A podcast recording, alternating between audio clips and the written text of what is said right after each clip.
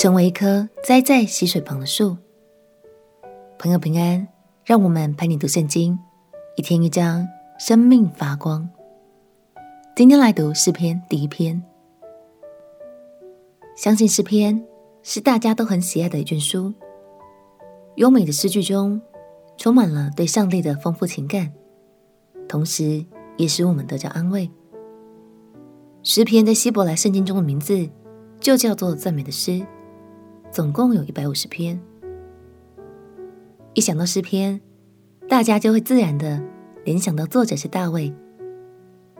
但其实诗篇是由几位作者的作品共同集结而成的。有署名的作者有大卫、亚萨、可拉的后裔、所罗门，还有摩西、希曼、以探也各写了一篇。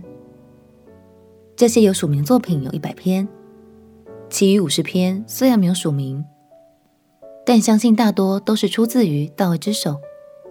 他的作品占了全书的一半以上。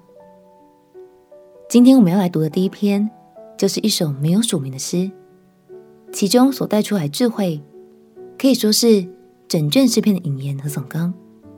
让我们一起来读诗篇第一篇。诗篇第一篇：不从恶人的计谋，不占罪人的道路，不做亵慢人的座位，唯喜爱耶和华的律法，昼夜思想，这人便为有福。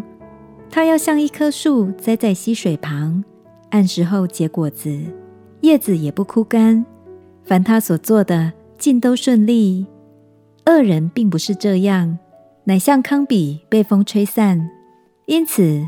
当审判的时候，恶人必站立不住；罪人在异人的会中也是如此。因为耶和华知道异人的道路，恶人的道路却必灭亡。感谢神，他在开始的地方就先把最重要的信仰核心告诉了我们：爱神、跟随神的心意，使我们生命永远不干渴。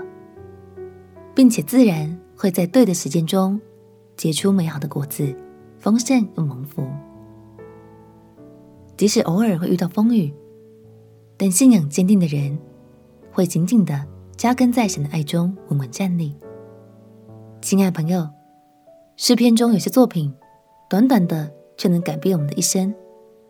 鼓励你可以花一点时间把它背起来，整篇或是一小段都很好。